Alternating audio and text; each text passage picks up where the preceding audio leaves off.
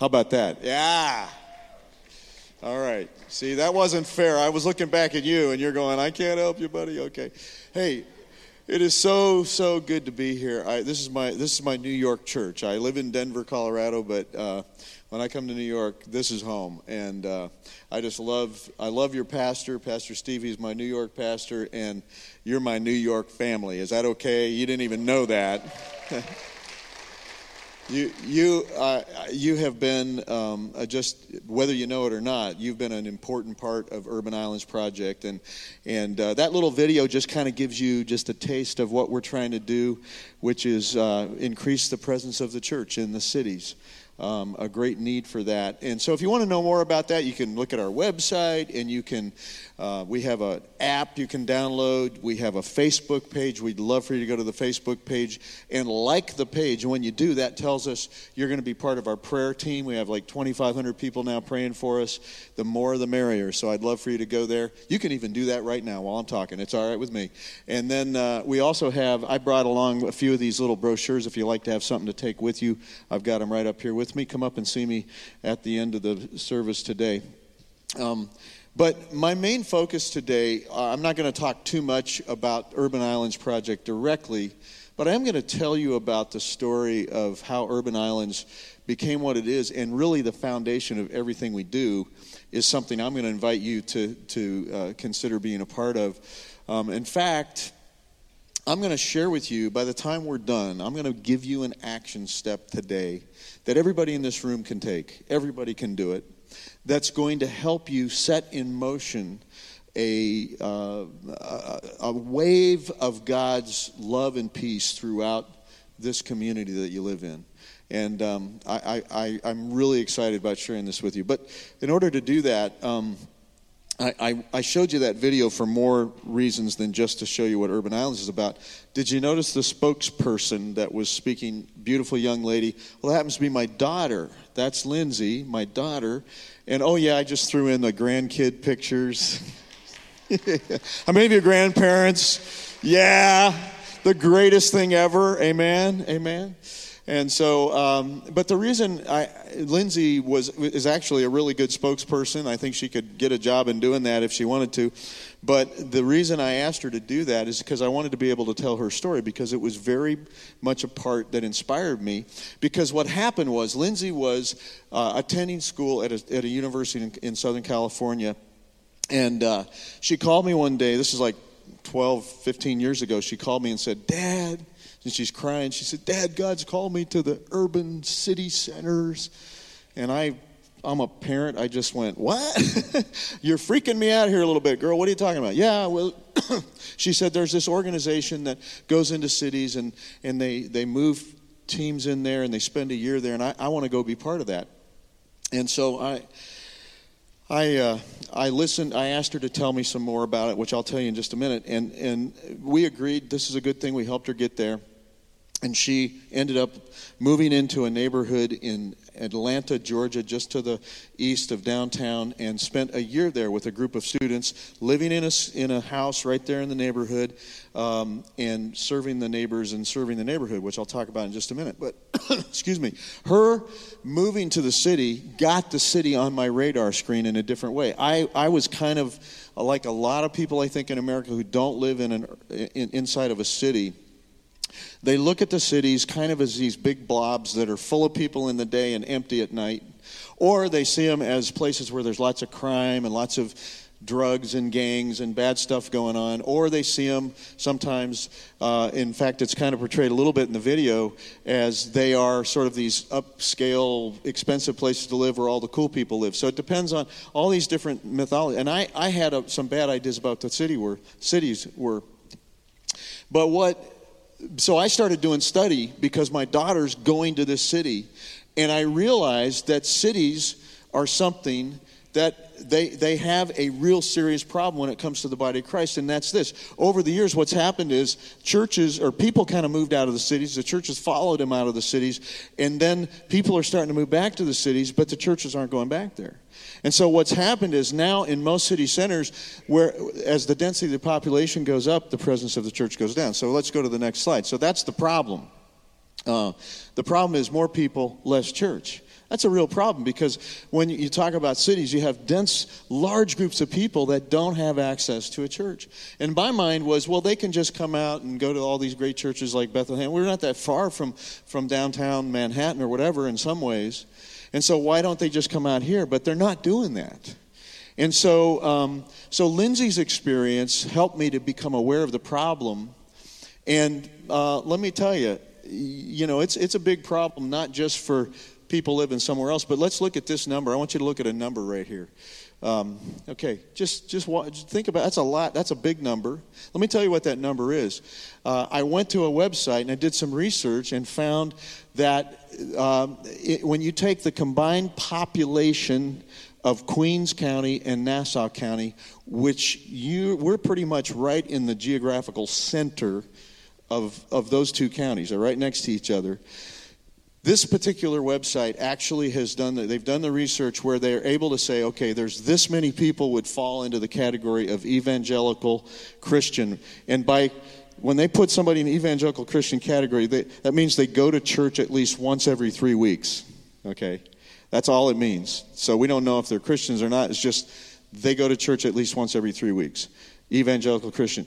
Or Catholic or mainline Christian. They have these different categories of people's people, the practice of religion that people practice.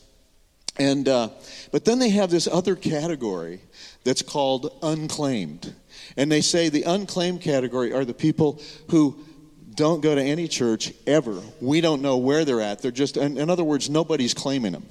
Nobody's claiming them. Guess what?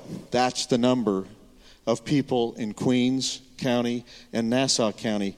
So that radius around you, there's 1,568,524 people eh, that are unclaimed. So they're not, it's not like they're, uh, you know, they're going to church sometimes. They just don't go to church at all. That's how many people, at least. That's a conservative number.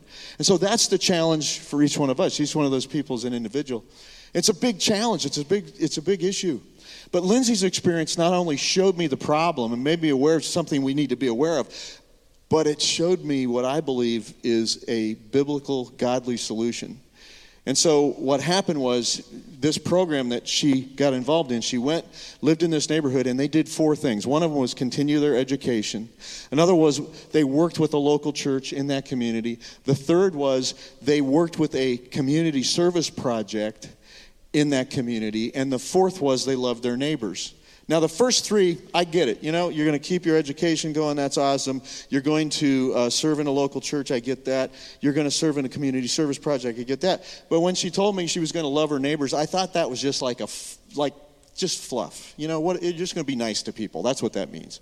You're just going to be nice to people. So I was a little cynical and skeptical of that, but I thought the other three were worth it. We, we got her there, we sent her there, and so she did that. They they helped with the local church that was embedded in that community.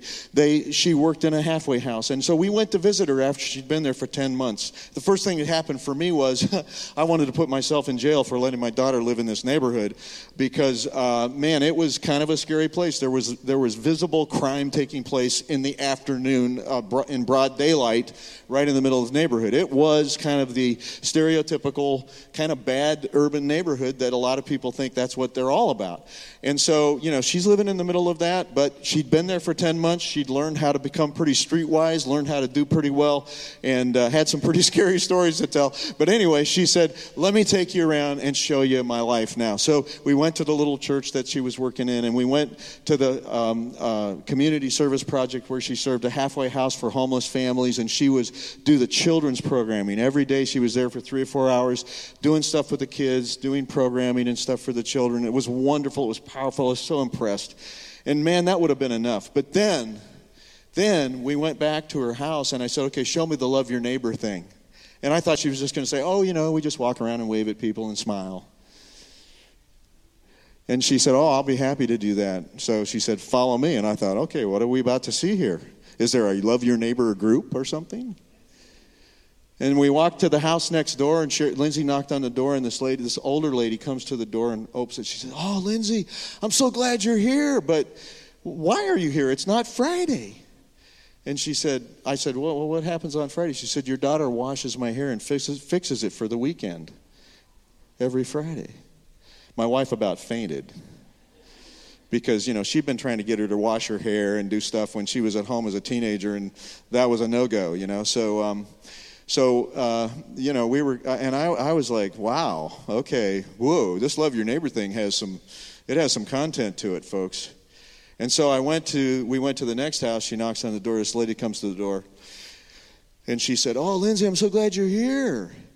Brian passed his test. I was going to call you. He's going to be able to get that job. And I said, What's the story here? And she goes, Your daughter taught my husband how to read. 20 houses later, I knew what loving your neighbor looked like. And it was simple and profound and powerful and amazing all at the same time. And I was so convicted. I thought, I've never loved a neighbor, period compared to how this and you multiply that by there's six kids so there's six they're going to 120 different homes. 120 different homes in that neighborhood were receiving a face-to-face uh, physical incarnational message of god's love delivered to them in a language they understood every week. Wow And I thought, this is how you fix the cities. This is how you go into the cities. So Jesus said, He actually said, Do you know, have you noticed the command is to go and make disciples? Go, and, and that means that if to obey go, you can't you can't stay. you have to move from where you're at. To obey that command, you can't stay where you're at. You have to make a shift. I'm going to ask you to make a shift in just a minute because you have to in order for us to go and make disciples and some people are going to be called to go into urban neighborhoods and that's what's happening with urban islands right now. So the solution go to the next slide then the solution is to go there to go there. Go there. Move from here to there. That's what god's called us to do. But when we think about that it's just overwhelming. It's overwhelming. It's like 1.5 million people um, what do, where do we start? What do we do? I mean, we have got this great church, and you know, we make it. This is a welcoming, warm place, and many people come here, and there's all kinds of great stuff going on. But there's still 1.5 million people out there that we're not even touching. So, how do you start to do something about that? And how did they do it? How did they connect with those people in such a short time where they're actually in their lives and delivering God's love to them in tangible ways? You know, I found out what the secret was. And here it is. I'm going to give it to you right now. I want you to write this down because this is like the foundational, super secret, yet super powerful thing that's right there in Scripture. Go to the next slide. Well, there it is right there. Second Timothy Paul gave us a clue. When you read his letters, all of his letters, there's this somewhere in almost every letter, if not all of them, it says something about, I pray for you every day. I'm praying for you. I remember you in my prayers. Here's just one. Second Timothy. He tells Timothy, as night and day, I constantly remember you in my prayers. And I'd read that stuff a billion times until it, it dawned on me because that's what Lindsay and her kids, the, the teams were doing. They were praying for people praying for people, and that begins to open up the door. They learn, they learn their names and begin to pray for them. And so here's the I want you to write this down. If someone is in my life, they deserve to be prayed for. If someone is in my life, they deserve to be prayed for. I mean, it's kind of really, in some ways, the least we can do. But it's not just the least we can do, it's a powerful thing to do. And I want to just end our time together today by telling you some stories that illustrate how this is a principle that works over and over and over and over and over and over again. And if people in this church become intentional about praying for the people that are in our lives, God is going to cause a revolutionary wave of His love and His peace and His restoration and His freedom to sweep through this community. And this is going to be a different place. And it's going to spill over. And God bless Manhattan and Brooklyn and all those other neighborhoods and, and boroughs and everything over. The millions of people that are within just the reach of this church you guys can actually be little as much when God is in it. You guys, as a church, through the power of prayer, can literally change the destiny of this great city that you're part of. So I want to just give you some stories to illustrate what I'm talking about. So go to the first. So this first of all, when you get involved in persistent prayer, here's one of the reasons, here's one of the things that happens. Persistent prayer invites the supernatural intervention of God into the lives of people. So, this is my friend Doyle Robinson. Doyle, uh, about 20 years ago now, felt like God called him down to the streets of Denver, Colorado, where there's a lot of kids that live. What's happened is these are kids that have um, something has gone on in their family and they're going to be placed in the foster system and they don't want to be in a foster family. So they just run and they go live on the street. And they don't want to be found, so they adopt street names. So they have names like Satan and Gutter Boy and Natos and all these scary sounding names because they just want to they don't they want to stay off the grid, you know. So so Doyle uh, felt like God was calling him to go down there and bring the father heart of God to these street kids. That, and there's hundreds of them down there. And so again, 20 years ago, his first what he first did was just walk down there and just start talking to them. And he learned their names. And you know what he did when he learned their names? He started praying for him. He just started praying over him. And the Holy Spirit spoke to him as he listened to them, as he talked to them and, and shared and learned their names and began to pray for them. The Holy Spirit spoke to him and, and, and said, You need to go get these kids some socks. S O C K S, some socks. Because they live on the streets and wearing the same pair of socks every day, day after day after day, when your main mode of transportation is your feet, your feet just start to hurt because you're wearing the same socks every day. He said, he learned that the thing they needed most was just a clean pair of socks. So you know, he went down to Walmart and bought a big bag of those white tube socks, put them in another bag, and just started walking around the streets of Denver, bumping into these kids, saying, "Hey, my name's Doyle, and uh, I want to give you some some socks." And they're like, "Thank you, man. You really understand what we need." Well, after a while, you know, he did that one day, two days, three days one week, two weeks, three weeks, one month, two months, three months, one year, two years. Somewhere in the middle of the second year, he got his own street name. They called him Socks. S O X. and um, and somebody heard about what he was doing, and they said, "Hey, we've got a place that we'd like to let you use." And he created this drop-in center called Sox Place. And a lot of the people that were backing him up and helping him afford it were churches and stuff. So he called me up, and I was working at that time. I was kind of his supervisor, and he said, "Hey, I want to invite some pastors to come and see what is happening through their investment." And I said, "Well, what are they going to see?" And he said, "Well, they're going to see the place." And he said, "I'd like for them to meet some of the people that we've connected with, and um, in fact, I'd like some of the people we connected with to, to tell them about how much of an impact Sox Place has made in, in their lives." And I said, "Well." Let me just ask a question so I know what we're getting into here, Doyle. I said, how, how many of these kids have actually, at this point, decided to follow Jesus? And he said, Well, actually, nobody has yet. We're three years into it. I said, So that's, boy, Doyle, I, I, I said, You know, what, what do you think about that? He goes, Here, Here's the thing, Steve.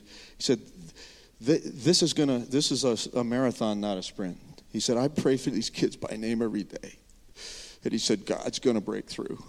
And he said, I think I need the help of the churches and the pastors more than ever, and I need their prayer support. So I got to get them down there so they see. Because if you know these kids, you're going to love them.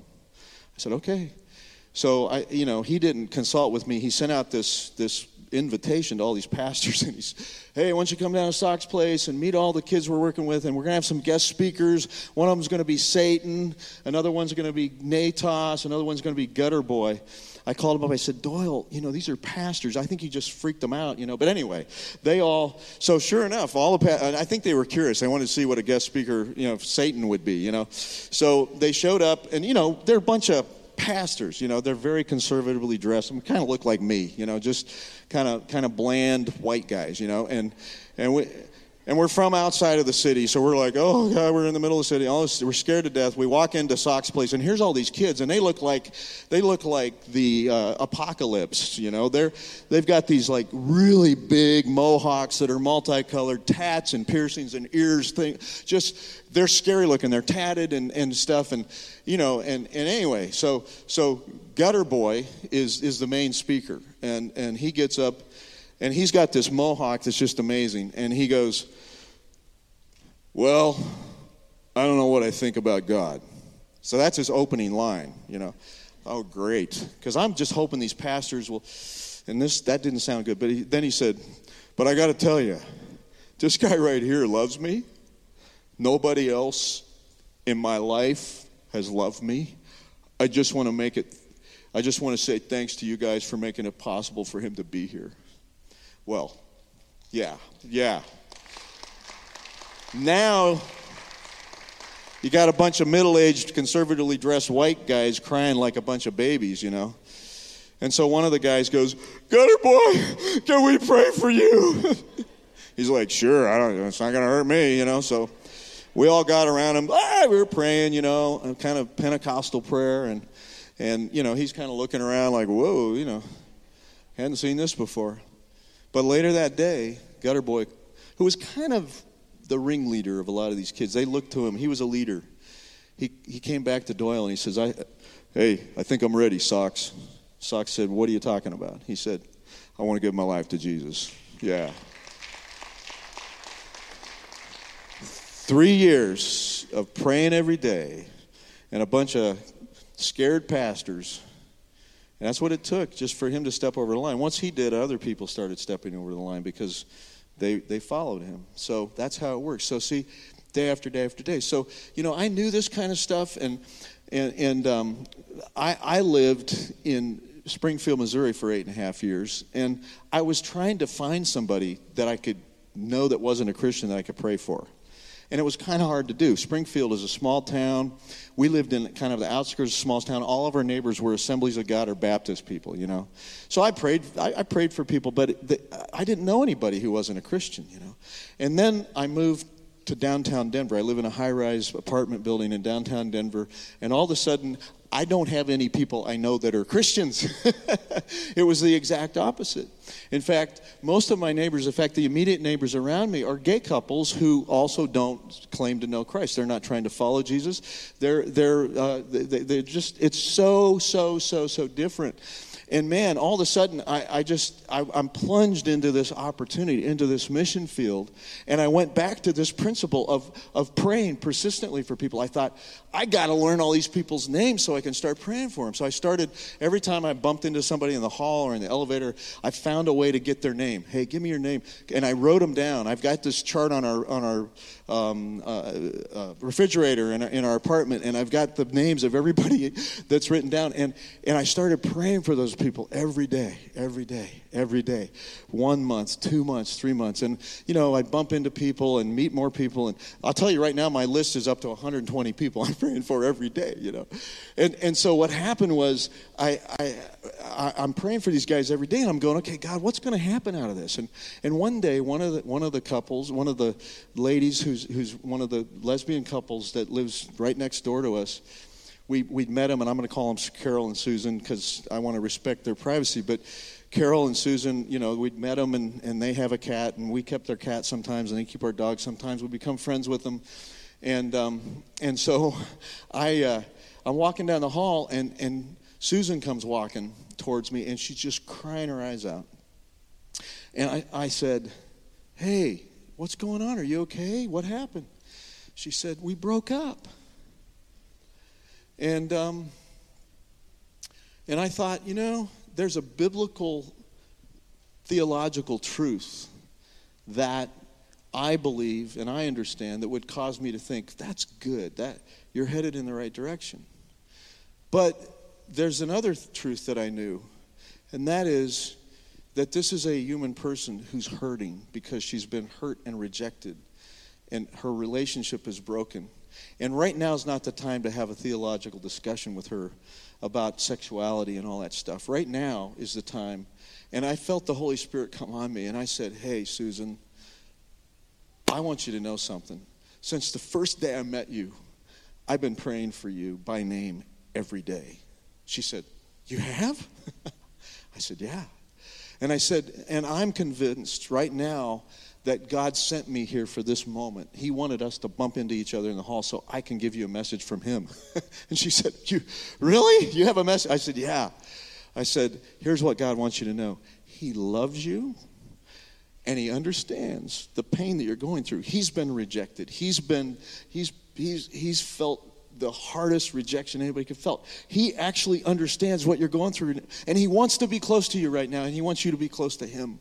I said, Can I just pray for you right now, right here? I've been praying for you every day. She goes, Would you please? You know, so I've like put my hands on her shoulder, and we had a prayer time right there in the hall. I prayed over her. and and then she said, You know, I man, that, that's so powerful. She says, you know, I can't really go to church because I'm gay. And I said, you know what? I kind of understand how you might feel that way because the church has not always done a great job of interfacing with people that are gay. So I get that, but I said, here's the thing you can come to Jesus fully and completely. And I said, God loves you and I love you. And she said, Can we get together and talk about church stuff? And I said, Absolutely, absolutely. So that's opened the door. Now, how did that happen? Because we, I prayed for her every day. Prayer, prayer starts to work in people's lives and change people's lives. Okay, so uh, let me tell you a couple more stories really quick, and then we'll we'll give you a chance. This is Preston and Lisa Almer. They started a church in downtown, in um, uh, a neighborhood in Denver called Berkeley, which Preston found out because he went around. What he did was he moved into this town and he, or this part of town, and he started going to all the shop owners and saying, "Hey, why did you start? Why did you start a business here in this community?" And they would answer him and stuff. And he was learning about the community so that he could share with them. And he'd learn their names and he started praying for them because that's what we teach people to do: learn people's names, start praying for them. And so you got to get out there and you got to meet people. You got to hang out with people. So he went out and he's hanging out with them. He's talking with them. Well, he ran into this guy named Trax, who's a shop owner of the Laughing Latte and uh, he's he's telling Trax, you know, hey, ask Trax his question. Trax answers back, well, this is why, blah blah blah, and then he says, why are you here? Trax says to Preston. Preston says, well, I'm here uh, because I'm starting a new faith community. And Trax said, oh no, you're one of those guys. He said, Let me just do a favor. Do you a favor. Take your family and your little kids and move somewhere else. Because he said, Most people in this neighborhood are just like me. We're atheists or we don't believe in anything. And he said, There's nobody buying what you're selling. So just just go, just leave. And Preston said, Well, you know what? Is it possible that you have not been properly introduced to the church? And Trax said, I don't know. What are you talking about? So they started this conversation. They met a few more times. And one day, Trax said to Preston, he said, You know, I'm really enjoying these conversations. Would it be okay if I invited some of my friends to come hang out? And so Preston said, No, that'd be great. Let's do that. And, and the next thing you know, they started this thing called the Doubters Club.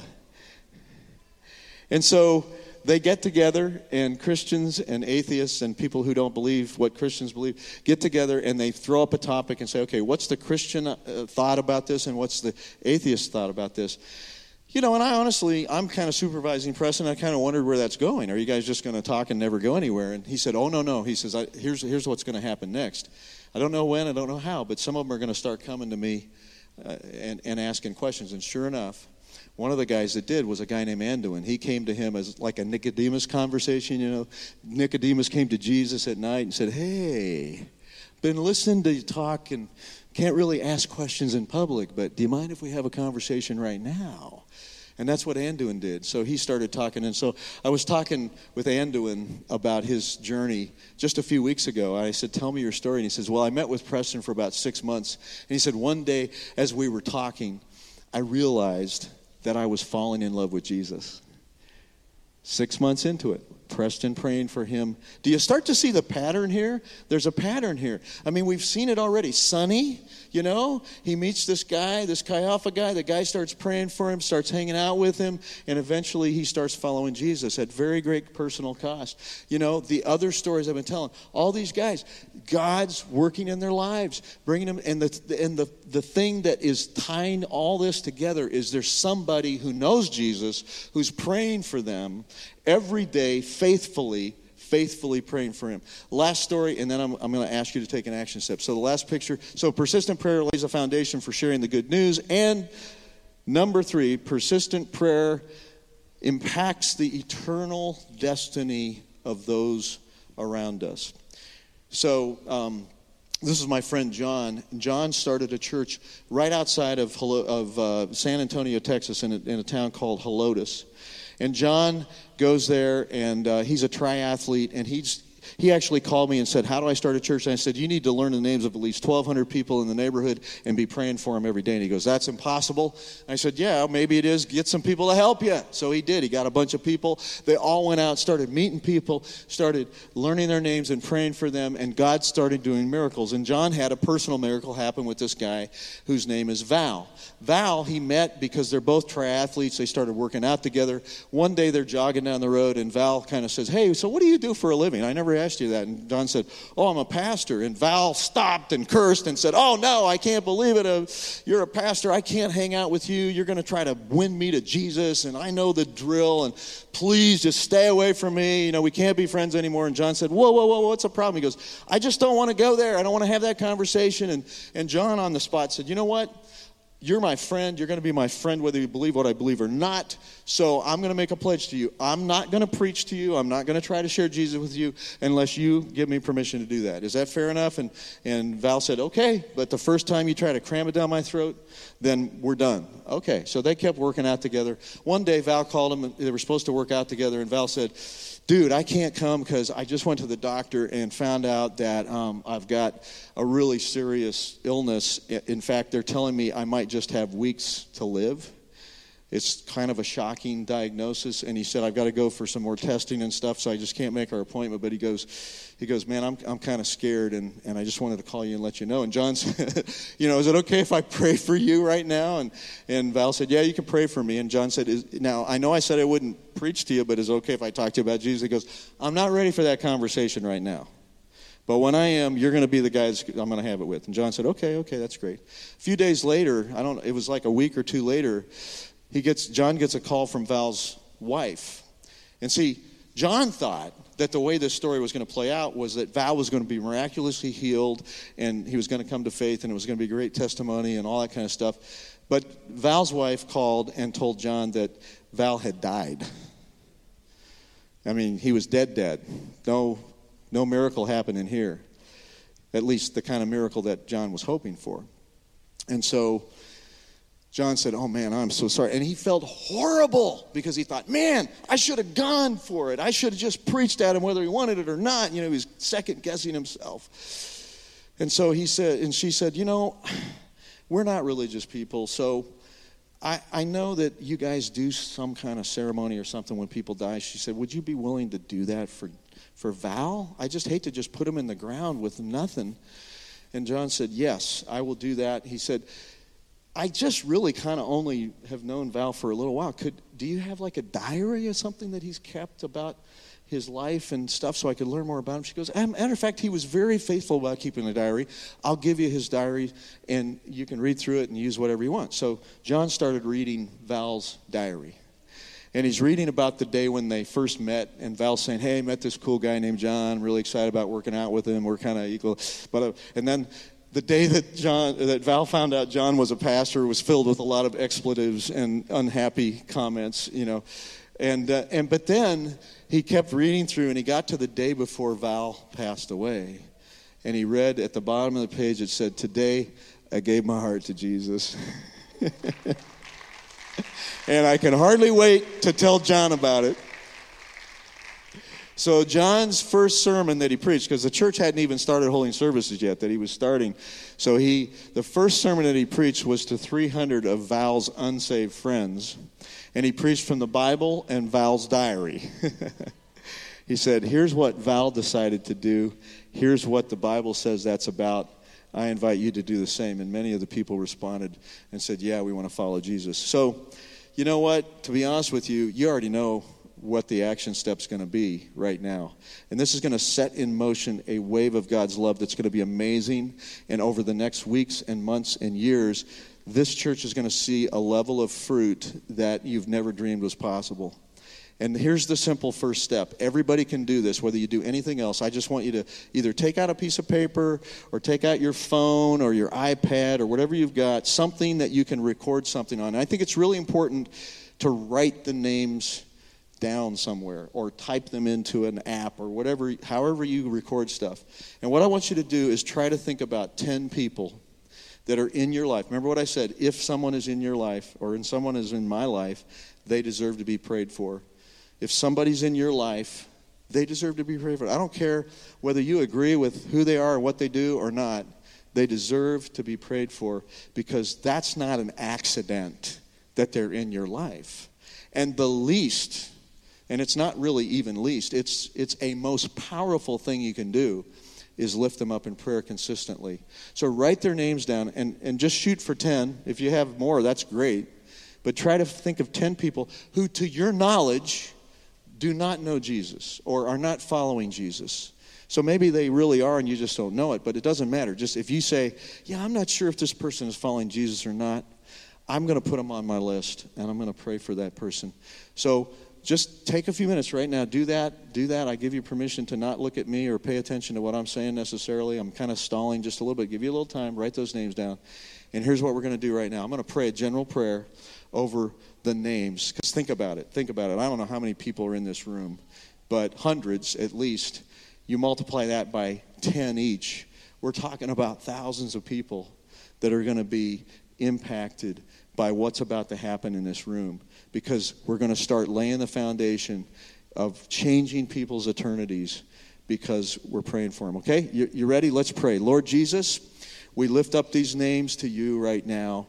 In fact, I want you just as I'm praying, you call the names out loud. Just say the names, just their first name. Don't have to say the whole thing. Just say their first name out loud and, and call it out before the Lord. Lord, we hold up these names to you. We hold up these names, these precious names that represent the totality of somebody's life. And in Jesus' name, we ask, Lord God, that you will begin to work in their life, that you will bless them, that you will bring people into their lives, that you'll, you'll allow us and our friendship and our connection to them to be strengthened, to be, to be, uh, uh, to, to just give us the words to speak and, and the things to do. Help us to know how to indeed love our neighbor, Lord God. And may we see the counties of Queens and the county of, of Nassau transformed by the power of your Holy Spirit as people consistently are being prayed for by this, this, these folks that have gathered here today. Lord, help us to take that step in Jesus' name. Amen. Amen. Praise God. Amen. Powerful, powerful, powerful. There is nothing more powerful than prayer. There is nothing more powerful than persistent, consistent prayer for people. One of the greatest gifts I received as a pastor of this church is that several years ago we, we bought a building on the avenue, on Rockaway Avenue. My office is not here at the church. And in the beginning, I thought, wow, that's pretty inconvenient. You know, I have to walk from here to there. And then I realized the Lord set that up because every day I park here and I walk down the avenue and I get to go into the bakery, into the tailor, into the hairdressing place, into wherever and I get to talk to people and meet people so that I can put them on my prayer hit list. And man, there was a young man who I met, he was a hairdresser. And I just going there and we would talk about the Jets when I was a Jet fan. And we would talk about the Yankees, and I'll always be a Yankee fan. And I just began to just absolutely get to know this guy. And for years, I remember one day I said to this young man, I said, Hey, man, you know what? I'd love to go out to lunch and tell you my life story. And it just didn't happen. He just never had the time. But I kept on praying for this young man. And one day I said, Hey, we're having a Easter service. Would you like to come? And he came and he gave his life to Jesus. And not only did he give his life to Jesus, but I was able to marry him and his wife, and today I'm his mentor. And when he has an issue, he comes to me, and God is growing his life. And it was all birthed out of two thing, two things: relationship and prayer. And let me tell you, folks, you've got people all around you that God wants you to touch their lives. I remember one man told me, he said, Listen, he said, I don't like Christianity. I'm, I, don't, I don't like Christianity. I don't like the symbols of Christianity. He said, But I like you. And I thought to myself, What does he like about me? So we have a relationship today. Well, what does he like about me? He, he doesn't know this, but he likes the Jesus inside of me. That's what he really likes. That's what's attractive to him is that, that Jesus is, is inside of me. And you know, so often we believe the church is a building. And you know, after an incredible message like that, I want to tell you hey man, invite your friends or your relatives to Easter service. And you should. We should. We should invite as many people. And and my temptation is to say to you, and the week after Easter, we're gonna have an incredible, incredible person who loves God, who was an athlete, who played for the Yankees and the Mets, and he had one World Series with the Mets and three World Series with the Yankees, and his name is Darryl Strawberry. And, and, and I want to tell you to invite people out to Hope Day because it'll be a great thing. You know, that's my first temptation is invite them to an event. But you know what? The truth of the matter is, is that the church is not a building and the church is not an event. You are the church and you are the main event and you can go wherever the people are. And listen, if they don't want to come to the church or they don't want to come to Hope Day, they'll know and see Jesus because you went to them. And so I pray to God that you have a list of 10 people. How many of you wrote down a list of people? I pray to God that you will take time right now to write down the names. I wrote down 10 names of people that I need to pray for every single day of my life. Can you imagine what will happen when we all begin to do that together? There are thousands of people that God is going to begin to move on their hearts because somebody is praying for them. Let's pray right now. Maybe you're here today and you say, Pastor Steve, I'm not certain if I died today, I'd go to heaven. Maybe you're watching via live stream today. Maybe you're in the cafe. Maybe you're in the balcony today. You say, Pastor, I'm, I'm not sure that if I died today, I'd go to heaven and I need Jesus Christ to come into my life. I need God to change my life. Would you raise your hand right now? I want to pray for you right now. I would never want to pass up. Yes, I see that hand. Others that are here today, they say, Pastor, pray for me today. I need to give my life to God. I need to turn my life over to God. Yes, I see that hand. Others that are here today, you say, Pastor, pray for me. Maybe you're watching via live stream. You could do it right in your living room. You could do it in that Starbucks right now. You can pray a prayer. So here's what I want you to do. I want everybody just to stand real quick and and if you raised your hand, we've got some counselors here and they're coming right now and they want to give you some information so that you can start your faith journey. Really incredibly important information. They want to pray for you right now. So if you raised your hand right after the service is over, please come forward. Talk to one of our counselors today.